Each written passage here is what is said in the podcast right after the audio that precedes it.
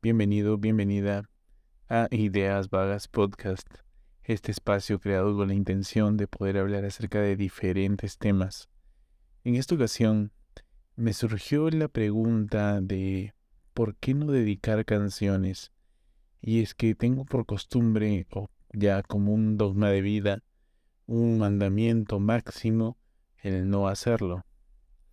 Y es que estaba escuchando la canción de La Bachata de Manuel Turizo y hay una parte en la que dice, ando manejando por las calles que me besaste, oyendo las canciones que un día me dedicaste. Te diría que volvieras, pero eso no se pide, mejor le pido a Dios que me cuide. Y más allá de que seguramente es extraño de que lo lea en lugar de escucharlo cantado, quería pensar un poco acerca de qué son las canciones en nuestra vida. Y es que cuando uno dedica una canción, suele hacerse cuando todo está bonito, cuando estamos en la luna de miel. Eh, bueno, en esa etapa de la luna de miel en la que todo es dulce, todo es chévere, en la que los efectos de la otra persona que sí existen y sabemos que existen, pero eh, pasamos por alto porque la verdad lo más importante es el amor. Y eso es un problema a largo plazo, a mi parecer. Porque en el momento, claro, todo está bien, todo es amor, todo es felicidad. Por lo tanto, que te dediquen una canción es un acto hermoso, ¿no? Es un acto bonito que es quizás propio de esa edad. ¿Qué digo edad? Propio de esa etapa. Y está todo bien, está súper interesante.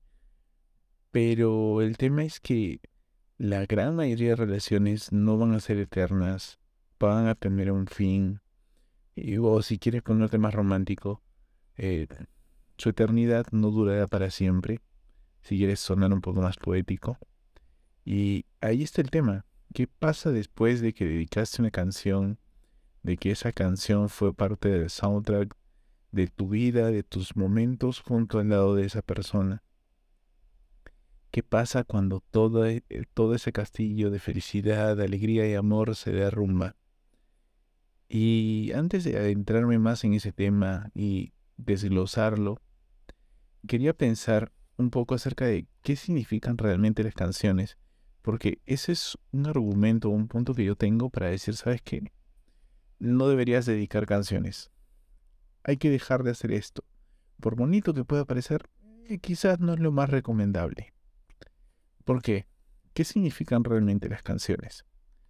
Y estuve pensando un rato en qué canciones eran románticas, de algún modo, pero que en realidad el sentido real de la canción dejaba de ser romántico o no era tan romántico como sonaba o como uno entendería. Y es que una cosa es lo que tú puedes entender y otra cosa es lo que quien creó esa canción está intentando comunicar está intentando transmitir. Y aquí tengo unos ejemplos bastante claros, de diferentes momentos, de diferentes épocas. Quizás algunos las hayas escuchado, quizás otros no tanto. En cualquier caso, escúchalo porque seguramente tú tienes varios ejemplos así que sepas de canciones que has usado o que has escuchado que alguien dedica para una boda, para un momento especial, algún video con esta, esta canción y que si es que tú sabes la verdad atrás de todo esto, dices, probablemente no deberían estar usando esa canción para eh, esta escena romántica. La canción es bien oscura si sabes lo que significa o lo que intentaron transmitir con ella, así que no es buena idea que lo usen. Mi primer ejemplo de lo que podrían significar realmente las canciones o de esta, ¿cómo decirlo? Eh, esta contrariedad en la que se puede llegar con una canción. El primer ejemplo viene de Panda. No sé si recuerdas a esta banda que era como emo punk o pop punk emo, una cosa así, que estuvo ya de moda hace unos años, de esta banda mexicana, y tenían una canción, tienen una canción que se llama Mi Muñeca. Y una buena parte decía mi muñeca está llorando, nadie la hizo llorar. Y la canción suena como una balada un poco pop, rock, Y durante mucho tiempo, de verdad, yo recordaba haber sentido que esa canción era como eh, mi muñeca está llorando y alguien le hizo daño o está pasando por un momento difícil, hay algo que no está bien, están dañando a mi amada. Y resultó que no se trataba nada de eso. El vocalista en algún punto dijo que esta canción la había hecho cuando él tenía, cuando él estaba en la adolescencia, creo que 15 y 17 años, y que cuando hablaba de su muñeca que lloraba, se refería eh, literalmente a la muñeca, la muñeca que conecta la mano con el brazo. Y es que esta es una canción que se, se trataba en principio sobre la masturbación. Entonces, eh, esta analogía o esta frase de mi muñeca está llorando trataba de recrear o representar de alguna manera con palabras que se había masturbado en exceso. Tiempo después de enterarme de esto, busqué la canción, busqué más información. Resulta que al parecer la letra iba a ser un tanto diferente y que a la productora o en la discográfica, no sé cómo se llame, esta empresa que se encargaba de, de aprobar sus, sus, temas y darles un tema de distribución, eh, no le pareció que, que fuera tan explícita en cuanto a la masturbación y que por lo tanto les pidieron cambiar y esta balada que hablaba de mi muñeca está llorando y que yo entendí durante mucho tiempo que era de un hombre enamorado que se sentía un poco afectado porque la muñeca, porque su muñeca, su querida, su amada, eh, se encontraba pasándola mal, en realidad era que eras de un adolescente que se había masturbado en exceso. Eso es lo que significaba realmente la canción y no la melodía romántica que yo esperaba. Por otro lado, hay otro ejemplo que probablemente este sí lo debes haber escuchado. You're Beautiful de James Blunt, que la canción, el coro dice, You're beautiful, you're beautiful, it's true. Eres hermosa, eres hermosa y es verdad. Y tiene un, eh, continúa, ¿no? Te vi en un lugar lleno de gente y no recuerdo más la letra en este momento. Pero es una canción que durante mucho tiempo, por el ritmo o por la sensación que transmitía, se usó muchísimo para declaraciones, para momentos en los que se, vivía, se, se, inhalaba y exhalaba amor. Y tiempo después, después de haber sentido o haberle cantado, así como quien sufre no sintiendo amor, eh, me enteré de que en realidad la canción hablaba acerca de un hombre drogado y que estaba acosando a una mujer que era novia de otro, le estaba acosando en el metro. De eso trataba esta canción que dice, eres hermosa, eres hermosa en verdad. Un clásico que también encajaría en, este, en, este, en esta lista de canciones que, uno entiende una cosa, pero en realidad es otra y que no es tan romántica como parece, es Every Break You Take de The Police. O sea, no sé cuál es la traducción que le pusieron para el mercado latino, para el mercado hispano, pero sería algo así como cada vez que respires, más o menos. ¿Ok? Y la canción se centra en decirle, básicamente el coro es, cada, eh, cada respiro yo estaré ahí, eh, cada respiro te estaré viendo, me perteneces. Yo recuerdo de pequeño, bueno, de adolescente ya casi, haber escuchado muchas veces esta canción y sentir de que en algún momento esperaba tener un amor así de intenso, así de bueno, como para poder dedicarle esta canción que sin ninguna duda el cantante Sting, el vocalista de The Police, le decía que siempre iba a estar ahí y que le pertenecía, ¿no? Porque eso era el amor puro, el amor sentimental, el amor real. Así debía ser el amor, según lo que yo entendía de esta canción. Y resultó que, pues no, no debe ser así. En realidad, en la canción se trataba de un hombre arrepentido que se pone a acosar a su ex y le dice que cada paso que dé, cada respiro, cada momento, Él va a estar ahí porque le pertenece. Se trataba de una historia o de una canción de un acosador posesivo y depravado. No era una canción de amor. ¿Cuántas películas de historias románticas aparece esta canción? ¿En cuántos, eh, incluso recuerdos, videos de boda, cuántas canciones de matrimonio, de pedida de mano? Perdón, cuántas estas situaciones no se habrán dado justamente con esta canción.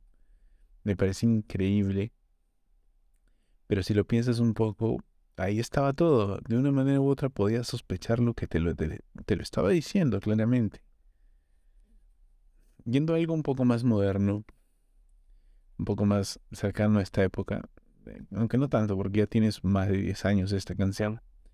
Eh, una de Bruno Mars, Marry You, probablemente la, la, hayas escuchado, que es como eh, Hey baby, I wanna marry you, ¿no?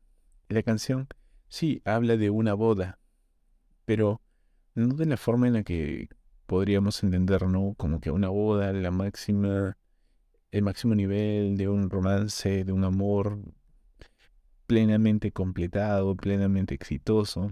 No.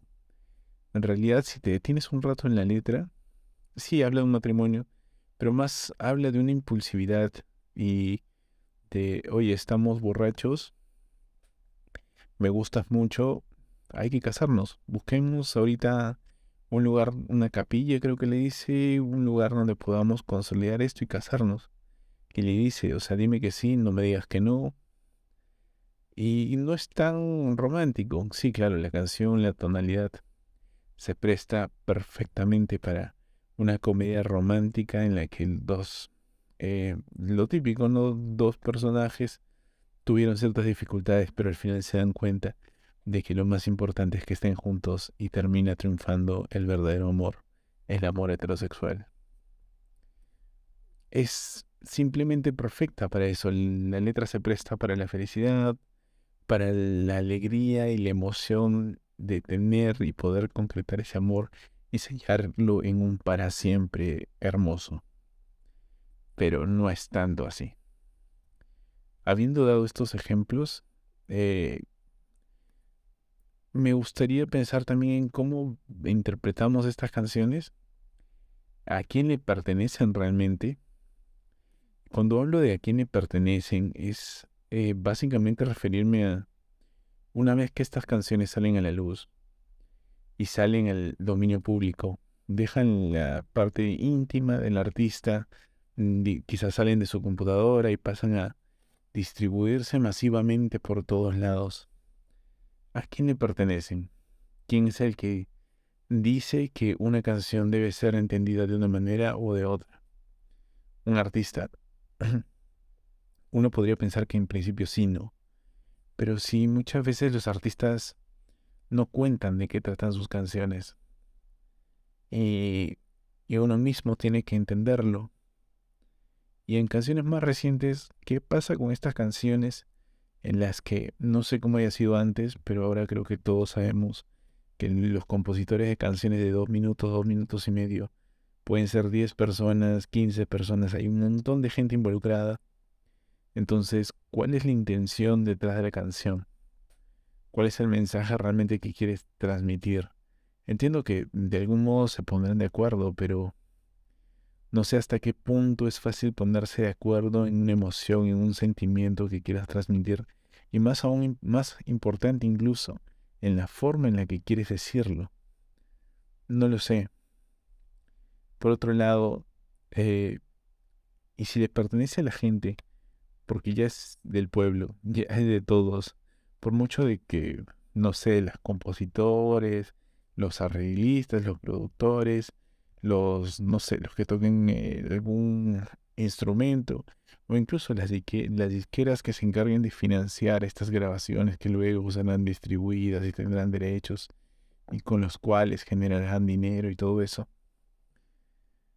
Eh, pasa a ser de dominio público de la gente. O sea, no, no hablo de de una pertenencia a una posesión legal, sino hablo de ya es mía y esta canción forma parte del soundtrack de mi vida, ya es parte de mi realidad, es parte de mi existencia. Entonces yo tengo el derecho de darle el sentido que a mí se me dé la gana. Y ahí podría venir la idea de, aquí hay que valorar más mi sentimiento, que puede ser muy subjetivo, el del artista, que es lo que ha querido transmitir con todos o hacia todos al soltar esta obra que creó. No lo sé. A mi parecer, creo que parte mucho de nuestra experiencia, pero puede, ser, puede resultar raro, ¿no? Porque, por ejemplo, esta es nuestra canción romántica, sí, pero la canción en realidad habla acerca de un depravado que está obsesionado al punto de que en estos tiempos probablemente pudiera cometer algún tipo de crimen de odio contra una mujer. No sé, suena raro, suena mm, como que no puedes dejar de lado cuál fue la intención al momento de crear este, esta pieza, esta canción. No lo sé, es simplemente un punto de vista. Ahora, en relación a mi experiencia sobre dedicar canciones, personalmente yo no recuerdo haberlo hecho. Pero tampoco podría decir que no lo he hecho. En realidad no lo recuerdo, no sé si es que lo he hecho o no. Porque alguna vez dije, eh, oye, escucha esta canción, me hace pensar en ti. Y creo que es una manera como que cobarde, una manera indirecta de decir lo mismo de, oye, te dedico esta canción. Es muy, muy parecido a mi, a mi entender. Recuerdo haber dedicado, bueno, haber dicho que una canción me hacía pensar en alguien, como en dos oportunidades. Una era como un, un punk de gente chiquita, de adolescentes, un punk romántico, y también una canción de reggae. Por temas de que quizás alguna vez estas personas puedan escucharlo, o alguna futura pareja mía pueda escucharlo, prefiero no indicar cuáles son estas canciones para evitarme cualquier futuro problema. Así que, siguiendo con la idea, siempre mi temor al decirle a alguien, oye, te dedico esto, o oye, esta canción me hace pensar en ti, siempre mi temor ha sido de el saber o, anticiparme pensando en cómo van a reaccionar. Porque digamos que puede salir de dos maneras, y creo que solamente de dos maneras. La positiva, en la que, uff, te encantó.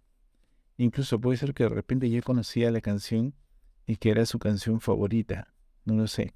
O era una canción que le gustaba mucho y ya pues le encantó, justamente hubo ese match perfecto y todo fluyó muy bien. La canción tenía un propósito, el mandar, el, dedicar o el mandar esta canción tenía un propósito y se logró, se consiguió, todo salió perfecto y todo el mundo contento, todo el mundo quedó bien. O incluso si la canción era nueva, o bueno, era nueva para esta persona, eh, igual podría ser que descubrió algo nuevo, descubrió una buena canción ¿De quién no le gusta descubrir una buena canción? Una canción que formara parte de su vida en ese momento. Creo que igual ese es un gran resultado. Y esa sería, en buena medida, una reacción positiva. El problema está en que no necesariamente la reacción va a ser positiva. Me ha pasado en algún momento, y sé que probablemente a ti también, que comparto algo, ¿no? Esta película es mi favorita, este restaurante me encanta, este plato me encanta, esta canción me encanta, me gusta tal sitio y la reacción de la otra persona